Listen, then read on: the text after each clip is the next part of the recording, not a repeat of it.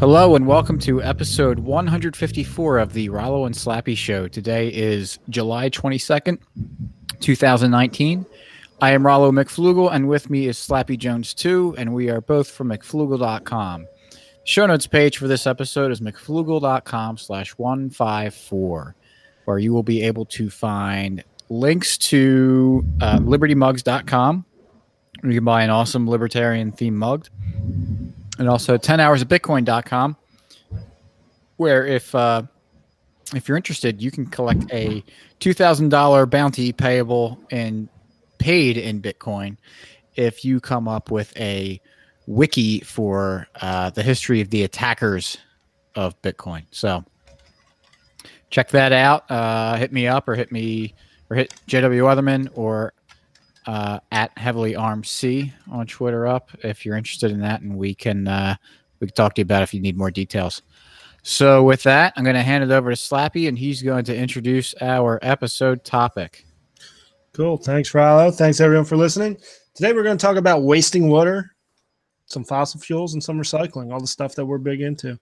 So let's just get at it. What do you think about wasting water? Why do you advocate for everyone to waste water? Yeah, well, it's not that I advocate for people to waste water. It's just the whole idea of wasting water is just like it just goes to show it doesn't make sense. Like we were kind of talking about this before we went on. And I think maybe you should talk about it since it was your little anecdote, but go ahead and say what you were saying, and then I'll say my little piece. So I don't know what I was saying, but I'll tell you what I was saying before. But when you're a little kid, yes, like I remember being a kid. I don't know what grade we learned. Maybe it was third grade, or I don't know how old I was, 10 years old, and you learn about the water cycle and how. Yeah, the water goes from the sky into rain, falls down to the earth, and then eventually it evaporates back up, and it just cycles through. And I remember learning about why we shouldn't waste water.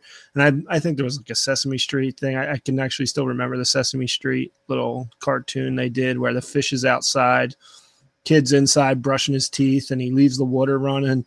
And you see the pond outside the guy's house keeps getting lower and lower, and the fish like tells him to stop or something. I can't remember exactly how it went, but I just thought it was. I always, even as a little kid, thought it was so funny that people talk about not wasting water when you can't. It just goes back into the cycle.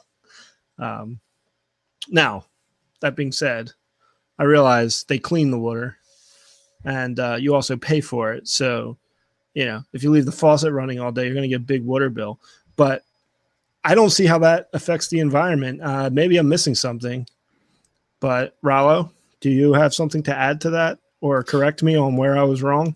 No, I think you're right. I mean, the other thing is if someone wants to get super technical about it, it's like, yeah, if we used a ridiculous amount of water, then it might.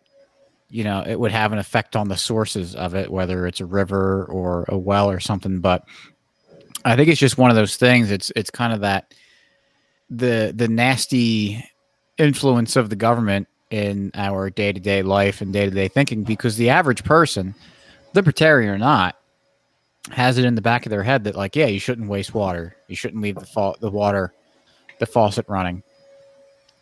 While you're brushing your teeth, you know, all that kind of thing. In the summer, maybe you shouldn't be watering your lawn so much because it has an effect on the water supply and everything. But I mean, if we had a market in charge of distributing water, do you think that this would ever be a concern? I know there's a lot of the water utilities are, you know, more or less private, but I mean, I don't know how much, just like a reservoir, I think they're pretty heavily under the control of the state in one way or the other. Yeah. Unless you're getting, I guess, water delivered to your house from like whatever, Deer Park or, you know, those 5-gallon drugs. As far as I know, they're private. Right. For drinking water. Yeah. You mean, a reservoir or like Deer Park? Oh, Deer Park. I don't know where they get water from. I'm sure they have a reservoir. Right. I don't know what they do. Or a spring or something. But spring, yeah. Also, isn't it, I know this is like a thing libertarians talk about from time to time, but collecting your own rainwater is against the law in a lot of places, is it not? Yeah. So there could be solutions there to you know, supply your water from rain. I guess in areas of the country where it doesn't rain much, they would certainly have an issue with people using more water than they should because it has to get there. But that's where the market could certainly help out big time. Right. It's the market would just, if there was a shortage of supply, the price would go up. And that would bring more sellers into the market. Mm-hmm. Right. Because water is very important and something that we can easily take for granted of it. Just, you know, we have a tap that you turn on and water flows out and you don't ever have to think about it, even though it is, you know, the most important thing to life as we know it. Yeah. That and Bitcoin. That's true. And tractors. And so, yeah, I mean, it's. I think it was Milton Friedman had the quote that said, like, if the government were in charge of the desert, they would have a sand shortage. Well, it's the same kind of deal. I mean, you look at California, and they always have these water problems. And I think during the summer they always try to have restrictions on how much water you're using. And I think pretty sure California, other than Alaska, has the most coastline in the country. I imagine. And they have a water short. Like, they have the largest ocean next to them. Huge body of water right there. And they have, like, all sorts of water supply problems. And it's not like, you know, obviously you don't dip a glass in the ocean and drink it. But, I mean, there's desalination processes. If there's enough money that's able to be put into that, then they'll find a way to supply it that way. I know in... I think in the Middle East somewhere, I don't know if it's Dubai, but one of the countries over there, they do desalination because they need it. I mean, it's a desert and fresh water isn't easy to come by. But when you have just the market able to just direct resources of where they, you know, think they should go, then it's going to be a lot smoother. You're not going to have, you're not going to have supply restrictions. You're not going to have, you know, wild price swings. That's the other thing is if the government's managing a lot of this stuff, then even if they didn't do supply restrictions, they would have, you know, these, you know, wild price fluctuations instead of having competitors come in and try to satisfy the demands mm-hmm. of the market. So it would, you know, if you had a monopoly doing it and they couldn't figure out a way to alleviate this problem, then you might have a wild price swing while others enter the market, but after a while it's gonna even it out. And maybe it, just like anything else, if it becomes if the typical water supplies become more plentiful, then they shut the alternative ways off, just like mining or drilling for oil. Mm-hmm. When it's not as profitable, they shut the derricks off. Yeah. Just like gold mining, if the price goes down, fracking or Bitcoin mining. Once the price goes down, people shut off miners, and once the price goes up, people flip their miners back on and start going more for it. So, you know, you want the market and all this competition in there. Active, so it can deal with the changes, as opposed to the state that would just, you know, even if they're not directly, because I don't know, we're kind of shooting from the hip here without knowing who, you know, actually, because I never really thought about it too much. No, like who actually controls that water, and someone might say, well, it's actually a lot of places have private stuff, but they probably do. Still very much regulated by the state. And I know, you know, look at Flint, Michigan. I mean, that was an obvious government disaster. You know, we talk about city water at a lot of places. My own water was poisoned by the government. They had to switch to a township, the next one over, to use their water supply. Yeah. And I don't know because I have well water. So don't say you don't even know where your water's coming from, because I do know where it's coming from. It's coming from a hole in my yard, not next to my septic tank. It's coming from the septic tank. Yes. Yes. That, you know, you were talking about the water cycle beforehand. Well, yes. I've made mine a little bit tighter. You privatize the water cycle. Yep.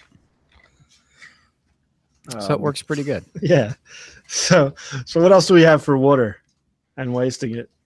I don't know. Just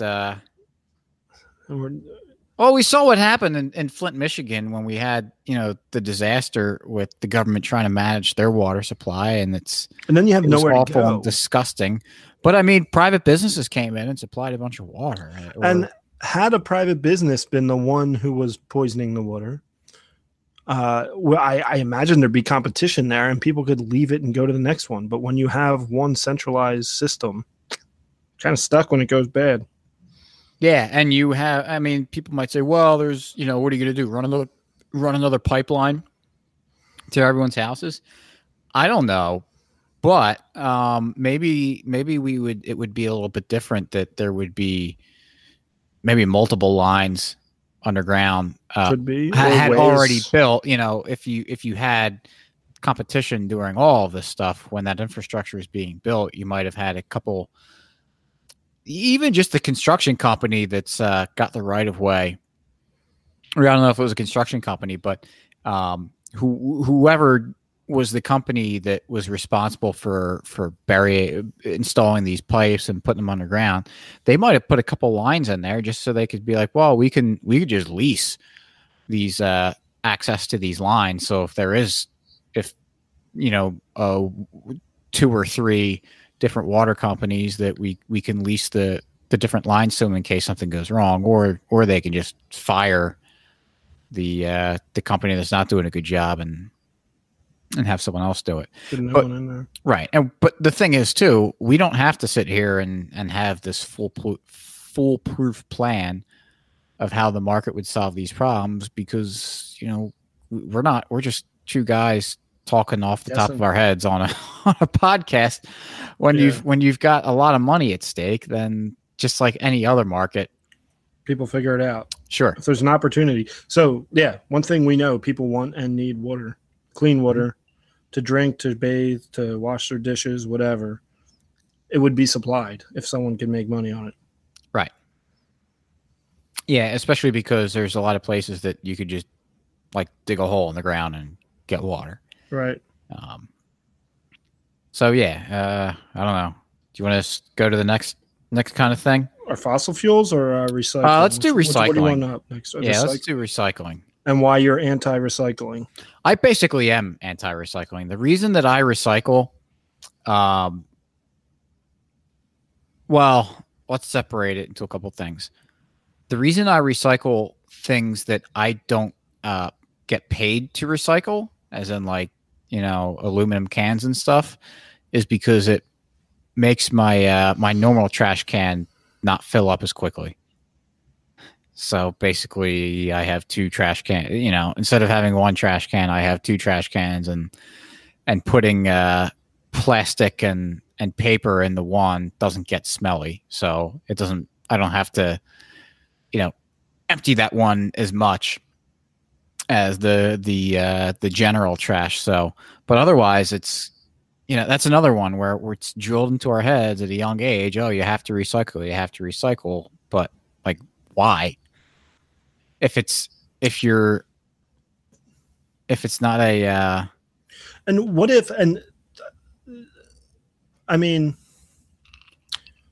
what if it takes more energy, more cost to drive that second truck around, to take it to the recycling plant, to sort it, to separate it, to get it to where it's going, that you're burning more energy than you would if you just didn't recycle? Right. You probably are. Is that the case? I think that might be true. Yeah, well, I mean, the fact that with like aluminum and stuff and copper and other things like that, I mean, people are willing to pay you for that, right? To repurpose it.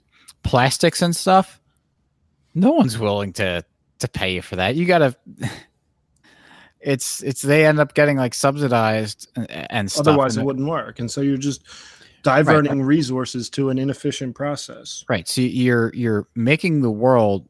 You're destroying wealth for the entire world by recycling these things that people aren't willing to pay you for. Yeah, I wish I still had, we were talking before we went on. I got a letter from my trash company that in an effort to keep their rates lower, there's been some changes in recycling. I guess China's not taking recycling from the United States anymore or something like that happened. And so it... without having that other player in the market, costs of recycling are going to go up. And so the trash company asked their customers if they could be more careful with the things they're putting in the recycling. So you need it to be clean. It can't have food on it. Like, so a pizza box, if it has grease or cheese, you can't recycle it. So don't put it in recycling, put it in trash, which really narrows down the things you can recycle to begin with. And the trash company said, it's really expensive to sort that stuff. And so if it's expensive, that means you're diverting resources from things that could be used in other places to do this. And so does recycling make sense at all? If it wasn't the law to do it, or would these companies even be offering it? Maybe they would for PR, but you should look into it a little bit. If you think you're saving the earth by recycling, let's take a look and see what really happens. Right. And there's articles out there that if you just like, you know, the economics of recycling, you could do, or just like type in Mises recycling. Yeah. And you'll come up with some good stuff. I mean, anytime you have to rely on like just the general public to like sort out, like go into, you know, detail and about what they can or can't recycle, and if it's got some food particles and stuff on it, then like your model is messed up. Like you don't want to rely on the non-expert to have to do this stuff, right? Because no one's going to do it, right? Or some people might. You know, there's people, they've done a good enough job of convincing people that like you're an evil person if you don't, you know, recycle the plastic bottle that ends up, you know, destroying the actually being worse for the environment by recycling it. So, but generally, I mean, they sent a letter out, so people weren't doing a good enough job. So, right, and they say like we're trying to keep your rates low, so if you do it for us, that'll help keep your rate. That'll help our costs stay down. Right. Whereas if you were selling it, someone was willing to buy it, and you came with like really dirty stuff that required you know, some pre-processing or something, then, you know, you wouldn't be able to charge as much money for it. Like, right. I don't know. I haven't been to a junkyard to give them like copper or something, but I'm sure that you would be able to sell copper for more money if you have, you know, if you stripped the rubber off a copper wire than if you didn't. Yeah, I used to work for a plumber. We used to take all the scraps to the scrapyard, mm-hmm. And we just brought it there for them. And, you know, all the fittings, all the piping, and the old water heaters, all that he would buy. Cast iron tubs he would pay for, mm-hmm. Which, you know, helps keep the costs down for the plumber. Sure. And I don't know what they do with it. I don't know where they sell it. I'm assuming he sells it to someone. I don't know what they do with it at the scrapyard. Well, I mean, it's probably like copper. We know that like it's cheaper to recycle copper that's already, you know, used than to go out and mine it a little bit. Right. So there, I mean, there's an economic benefit, an obvious economic benefit there, whereas opposed to, you know, like plastics, like, you know, it's probably cheaper just to make a brand new plastic bottle than it is to try to take the existing one, break it down, and do all that processing and everything. Mm-hmm. Well, if it weren't, then they would be paying you for it. Right. Because they want that raw material. Which maybe, I mean, theoretically, someday that could be the case. It's not. Sure. And it would be a great day if we can get to that point, because we'll be wealthier, because we can use the petroleum products for something other than plastics. And right. It just lowers the cost of it. So what you're saying is that you want just landfill. You're okay with landfills? Yeah. I'll answer my own question. Yeah, I don't have a problem with landfills. And again, when they're privately owned, then you can manage the space, manage the cost of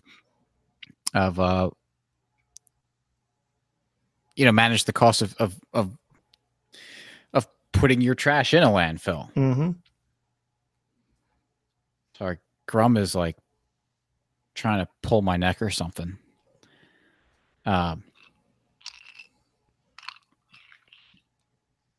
But yeah, I mean, landfills they use it, you know, this stuff decomposes over time. And I think in Europe, a lot of places, they have like methane plants. Because the decomposition. On Tom Woods, who had those flies. Oh, yeah. They're like, yeah, the flies, like eat trash. That? And yeah. I forget if he was trying to make food with them. Yeah, it was something he was doing. Which is like, you know. Kind of weird. Yeah, I mean, if you're willing to eat flies for food, I'd rather eat the real. I forget what they were doing with it, but they were eating the trash and maybe getting energy or food, or I don't know what it was. Get what they were getting out of it. Or the other thing you do is just burn the trash. Yeah, yeah, and then destroy and increase global warming. Yeah, that's fine. But I mean, you know, we have incinerators for stuff, and you can create power and energy off doing that, you know, mm-hmm. Heat a boiler, spin a turbine, create electricity. There you go. Nothing wrong with that. So there's many ways to deal with trash. Block them on Twitter. Yeah, it's the best way to deal with trash. But you know, this whole like campaign to, you know, oh, you are an evil person if you don't recycle.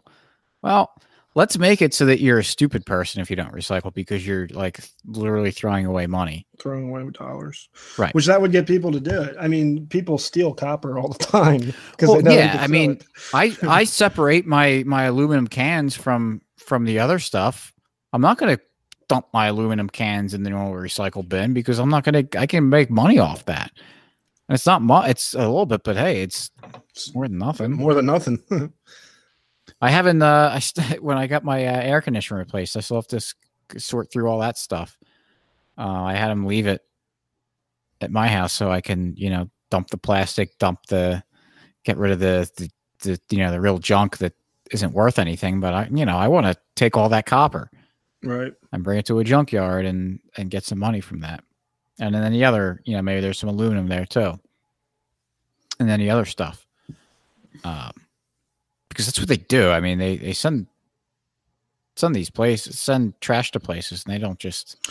Well, that's why, like I said, I worked for the plumber, and we would put in a new bathroom. We'd take out the old tub, and of course, you say, "Yeah, we'll remove it for free," but we get paid for it. Yeah. Oh, yeah. That's like a lot of these junk collection companies that they, they can charge a little bit because they're able to make money on the stuff they're taking from you. Yeah, I bet you. You know, you get a new water heater, they'll be happy to take your old one away from you, which most people think that's great, because now everyone has a truck to put the heater in. It's heavy. You got to move it and take it to some scrapyard that maybe you've never been to, whereas the companies who remove them have a relationship there and a deal and an agreement set up where they just bring the stuff over. You know, so they're happy to remove it for free, and the homeowner's usually happy that they took it for free. Oh, yeah. I mean, I've gotten rid of stuff for free at my house. It had some value, but I just, you know, wanted it gone. Just, yeah. And so it's, you know, you get, you know, oh, maybe I could put it on eBay and get, you know, $20. It was like, I remember I put a basketball hoop up on nextdoor.com. It was there when I bought the house, and I don't play basketball. You retired from basketball? Yeah. Quite a player back in your day. Yeah, I am actually the worst basketball player in the world. That might be true. I've had people challenge me and say, no, I'm the worst. I'm like, I beat you. I don't know. I haven't had anyone actually. We haven't had.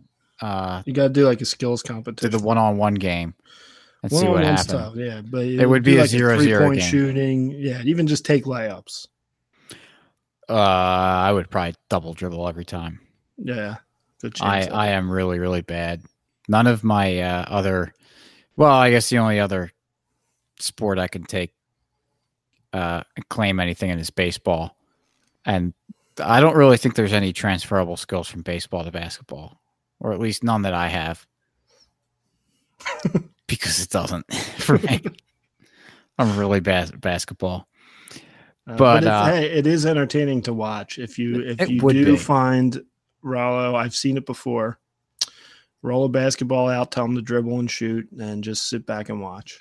Yeah. So if there's anyone in the Philadelphia area that wants to, who's also thinks they're the worst basketball player in the world, I will challenge you. We will have a game. We will have a match, and we'll have someone record it, and we'll see who the worst basketball player really is. We're gonna do a one-on-one game. We'll do a free throw shooting competition, maybe 3-pointers and layups for that matter. But we'll finish with layups if the other ones go as well as I think they will. Yeah, and all these things will have to be timed because, you know. We could even have a dribbling competition. Anyway. Fossil fuels. Yeah, let's do that. You are in favor of destroying the environment with fossil fuels? Yes, I am. Are you? Expand on that. Yeah, well, I mean... Throughout the and actually, you know, Saifedean Ammous, the author of the Bitcoin Standard, has done a really good job explaining this, and because it goes back to Bitcoin uses a lot of energy to secure the network, and there's been these arguments made by people saying, "Oh, it's actually Bitcoin's not good because it's bad for the environment because of all the electricity." Look at all the electricity that's going into the network. Yeah, but if you look at our energy usage as humans over history, as we've improved our lots in lives, our lots in life, we're using more energy as we do it. It's like the look at cars versus the horse and buggy. We use way more energy to power cars. They're going to say like cars versus birds. Yeah, yeah. We use way more energy using cars versus when we use birds to do anything, I guess, too. But we, you know, are people going to say, oh, we should go back to horses. Horses would be better for us because they use less energy. I mean, that's absolute insanity. Refrigeration's another one. We use way more energy to be able to refrigerate and freeze food than we did before. But are people going to say, no, actually you should dig a hole in your basement and store your food that way? That would be better for us. So I think it is better for humanity that we use more and more energy. And while fossil fuels remain the most economic way for us to, create and use energy, that's what we should be using. I know people have all these grand ideas for renewable energy and solar power and wind power and ocean power and everything. But you know what? There's not a good way to have that energy be used consistently to have like good storage. But, you know, a gallon of gasoline is a great way to store energy. Mm-hmm. And until someone can come up with a better way of doing that, then keep using the fossil fuels and everything. Right. Yeah, we have nuclear energy as a good source, but you know, for some reason, people like to poo-poo all over that. So, like, you know, you look at the Green New Deal and all these green energy proposals, and they always leave out nuclear energy somehow. Interesting. Yeah, somehow something that's like actually really clean, efficient. Yeah, it's really, really great. Now people say, "Well, what about nuclear accidents?" It's like, yeah, I mean, that can happen, but we're pretty good at dealing with those issues and disposal and everything. So it's yes, you know, that Chernobyl series just came out, and it shows mm-hmm. how disaster could be. Fukushima didn't happen that long ago. But these are like real bad mistakes that happen, not like, well, the thing with technology. Chernobyl was a design issue, and I'm not going to pretend to know nuclear energy, but something with the control rods had something on it, and so they were doing a test. I can't explain it. I don't know nuclear energy, but it was a flaw in the design, and all the nuclear power plants in the Soviet Union had the same design. And that was part of the reason the Soviet Union didn't want to admit to it, because, you know, Soviet Union couldn't show weakness. Right. But they had to admit that they designed this poorly and had to change them all, which they did. But so that's not what happened at Chernobyl isn't ever going to happen again, at least the same way, you know. Well, I mean, you look at the Soviet Union, you look at that one car that you could buy in the Soviet Union, and compare it to like the U.S., where there was, you know, a pretty good amount of market freedom compared to the Soviet Union for producing cars. And then you're going to say, like, oh, what do we expect to have happen when those people also try to produce nuclear energy? Yeah. Like, you know, it's a disaster waiting to happen, because guess what? Communism's a real bad way to organize an economy and develop technology, especially as the money gets used up that was initially expropriated. Right.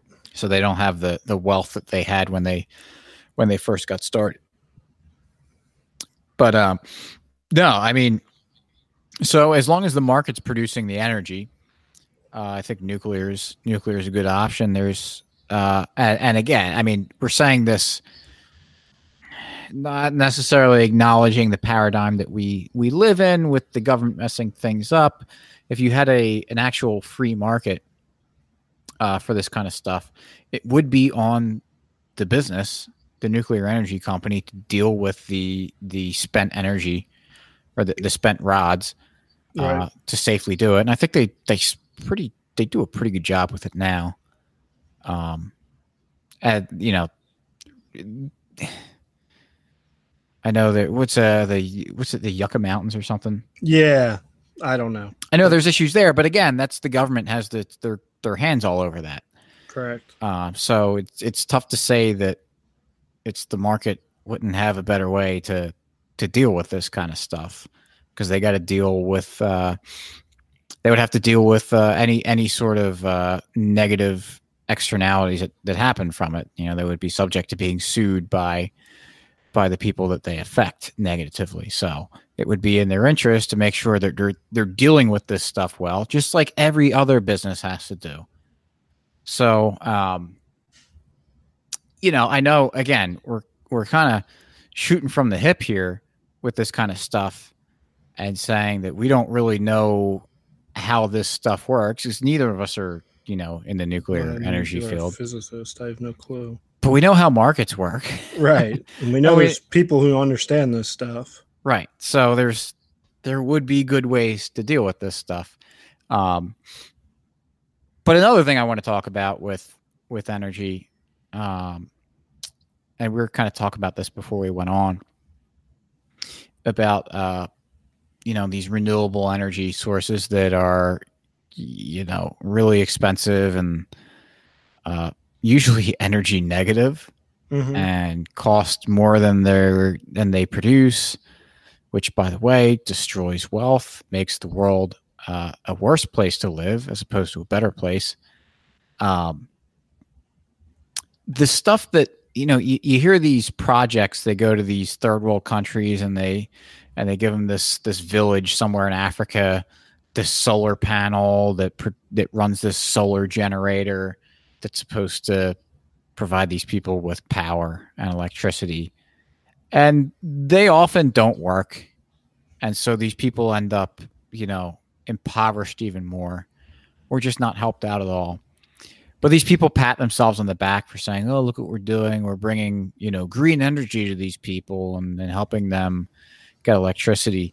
But it's like, all you're doing is using these people as guinea pigs Mm-hmm. And that's just like vile and just disgusting thing to do, that you see these people and you're like, well, we had this technology that, you know, we don't want to test on ourselves. Right. So we're going to send it to these people that, you know, are just like these really poor people that, and we can get away with it and just say like, oh, we were just trying to help. And if it didn't work, oh, oops.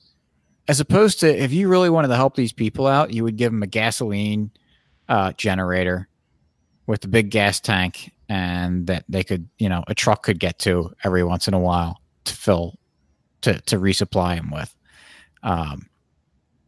But again, unfortunately, a lot of people don't even understand what they're doing, so they have this cover of trying to help. But it's, if you think about it, it's really, really disgusting to go out to these places and just experiment on them. Agreed.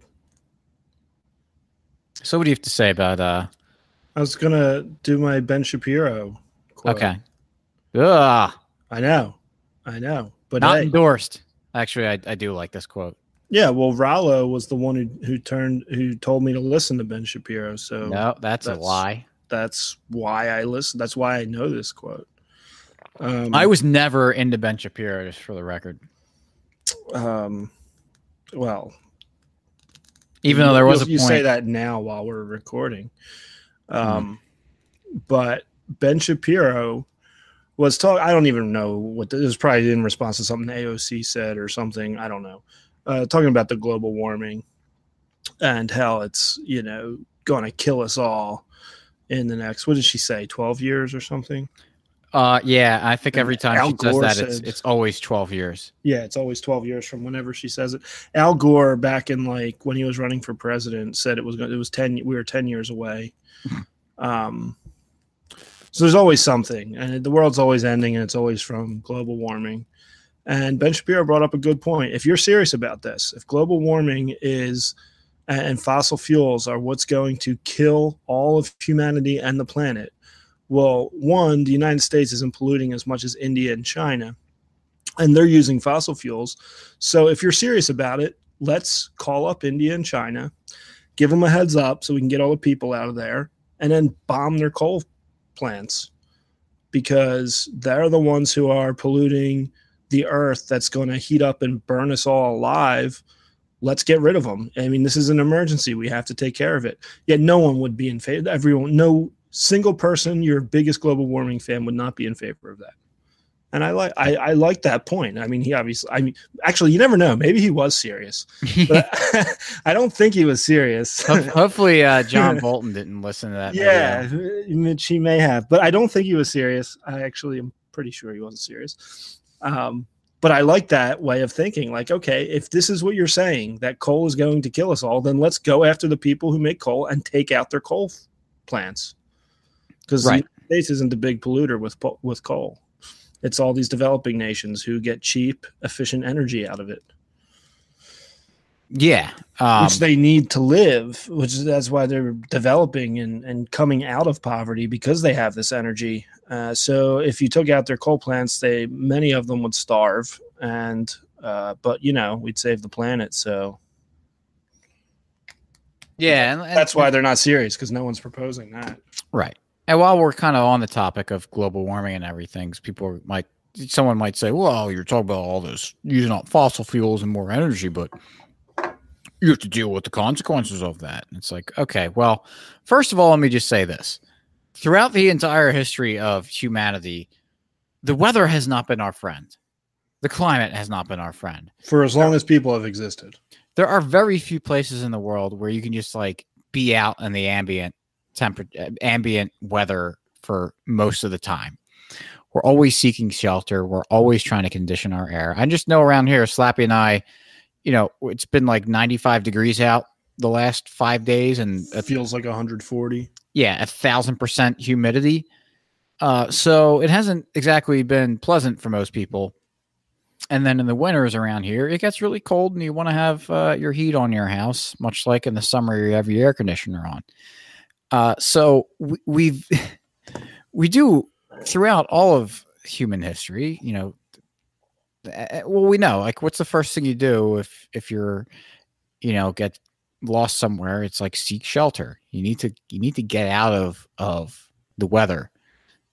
Maybe start a fire. You need, you know, you want some heat and everything else. So this idea that, like, you know, the climate is our friend just, like, isn't true at all. It's the opposite. It's been an enemy of people. Now we can go outside and enjoy the weather, but as soon as it gets a little bit uncomfortable, we're running into air conditioner or running out of the rain or the snow or anything else that's an issue. But that's still said, it doesn't mean that that you know, what happens if our use of fossil fuels is causing the earth to heat up a little bit. Well, there would have to reach a point where the money we would have to spend to deal with the changes and trying to get out of that would end up costing us so much that it wouldn't make sense to keep using that energy that way. Right. Again, there would be market incentives to change your behavior. All that said, I still don't think that it's really that. I mean, I don't know. I'm not a scientist, and that really has a care for humanity. Right. Yeah, I'm no expert in that, but I know that the all these climate scientists, that I understand it enough to know that they're not the 98% of scientists agree on global warming. I know that that's just absolute bunk. True. Yeah, and that a lot of them say, like, yeah, it might be changing, but, you know, it may not be bad. Right. It may not be good or bad, or it may be good. Again, especially when the government's leading the charge, I think you should really have a skeptical eye. Yeah, because what they're doing by saying is we should stop using energy is that we should hit the brakes on the progress of humanity.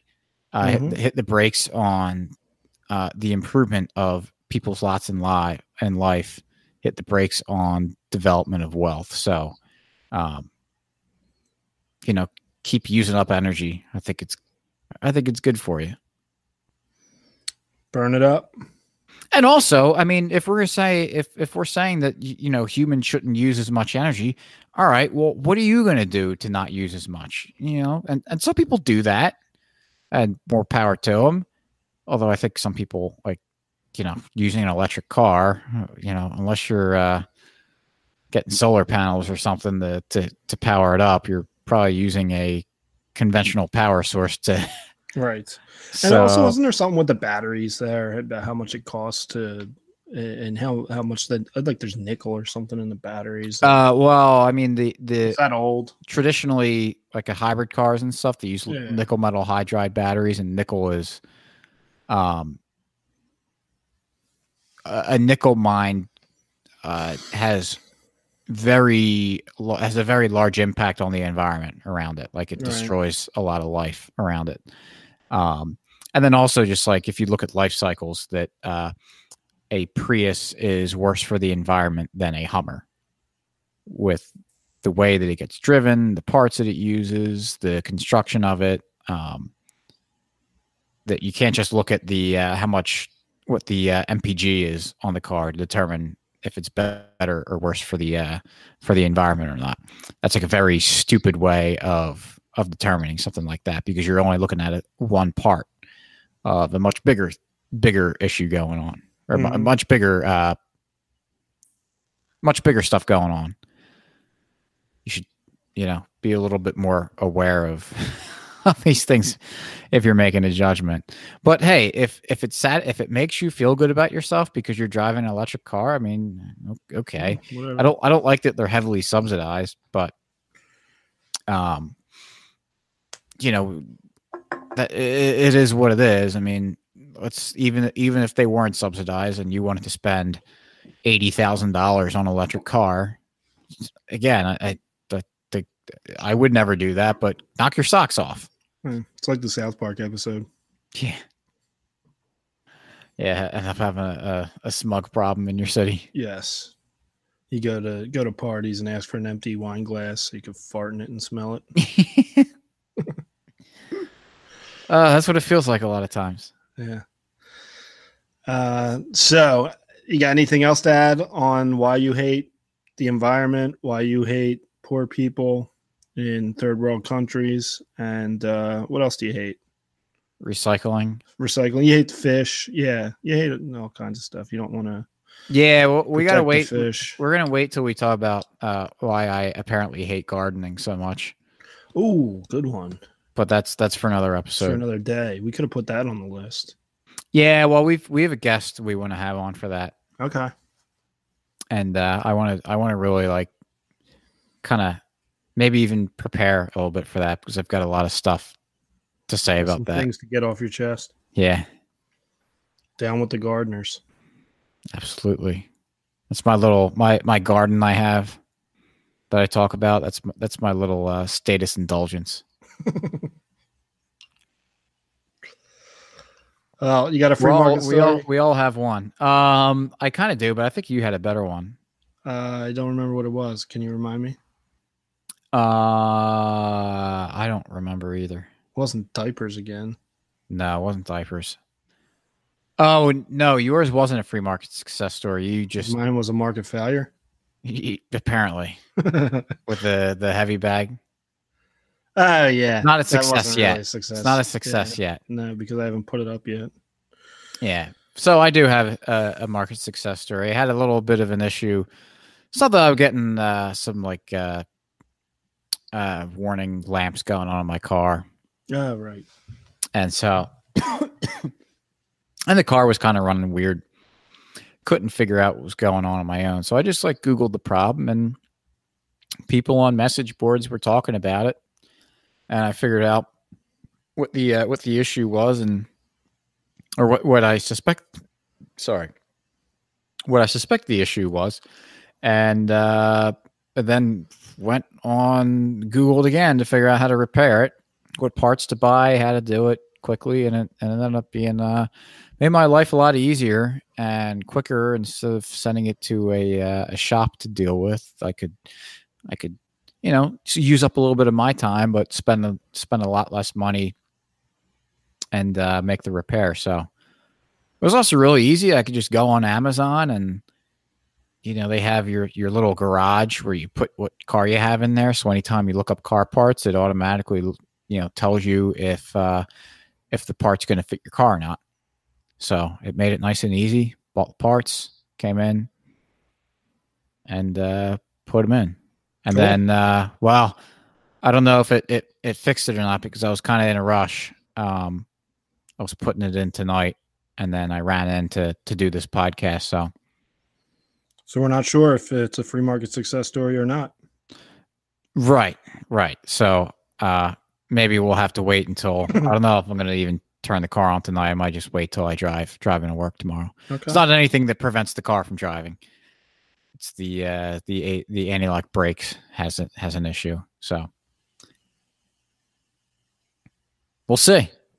Well, you'll all be on pins and needles when we come back and talk about the result. Mm-hmm.